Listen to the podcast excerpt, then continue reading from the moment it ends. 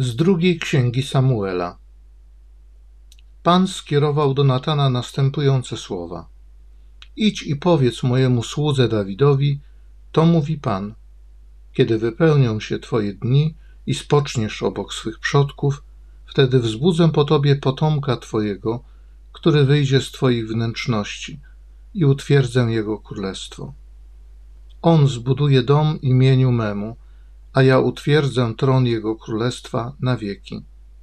Ja będę mu ojcem, a on będzie mi synem. Przede mną dom Twój i Twoje królestwo będzie trwać na wieki. Twój tron będzie utwierdzony na wieki.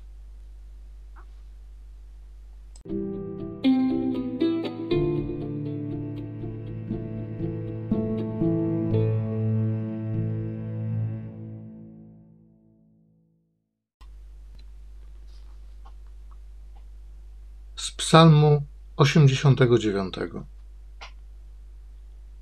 Jego potomstwo będzie trwało wiecznie. O łaskach Pana będę śpiewał na wieki. Twą wierność będę głosił moimi ustami przez wszystkie pokolenia.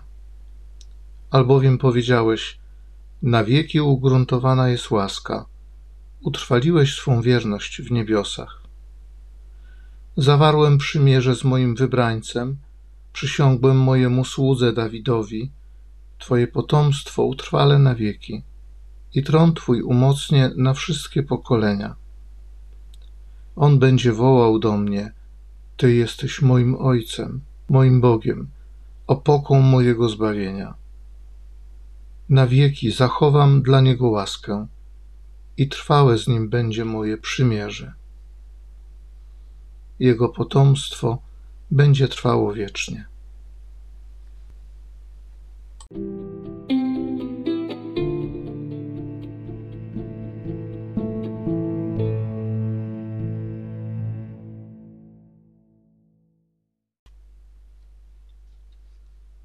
Z listu do Rzymian. Bracia, nie od wypełniania prawa została uzależniona obietnica dana Abrahamowi i jego potomstwu, że będzie dziedzicem świata, ale od sprawiedliwości uzyskanej przez wiarę.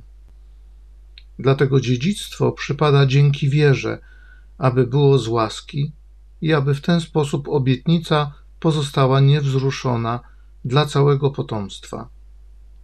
Nie tylko dla potomstwa opierającego się na prawie, ale i dla tego, które żyje dzięki wierze Abrahama. On to jest Ojcem nas wszystkich.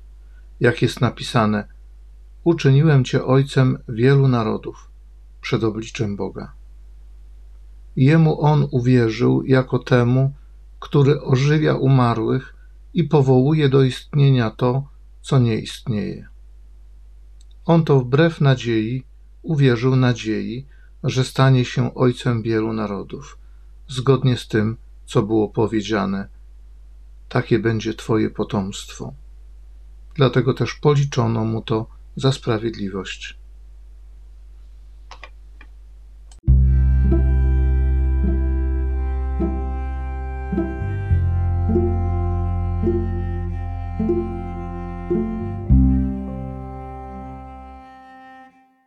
Szczęśliwi, którzy mieszkają w domu Twoim, Panie, nieustannie wielbiąc Ciebie.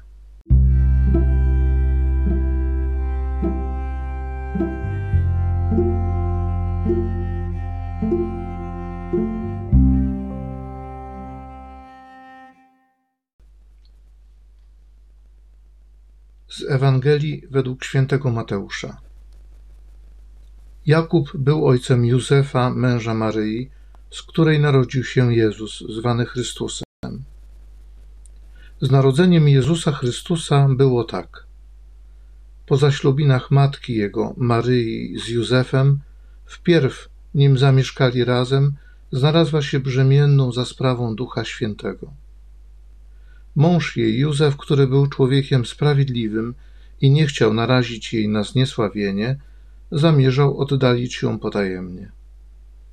Gdy powziął tę myśl, oto anioł pański ukazał mu się we śnie i rzekł: Józefie, synu Dawida, nie bój się wziąć do siebie Maryi, Twej małżonki, albowiem z Ducha Świętego jest to, co się w niej poczęło.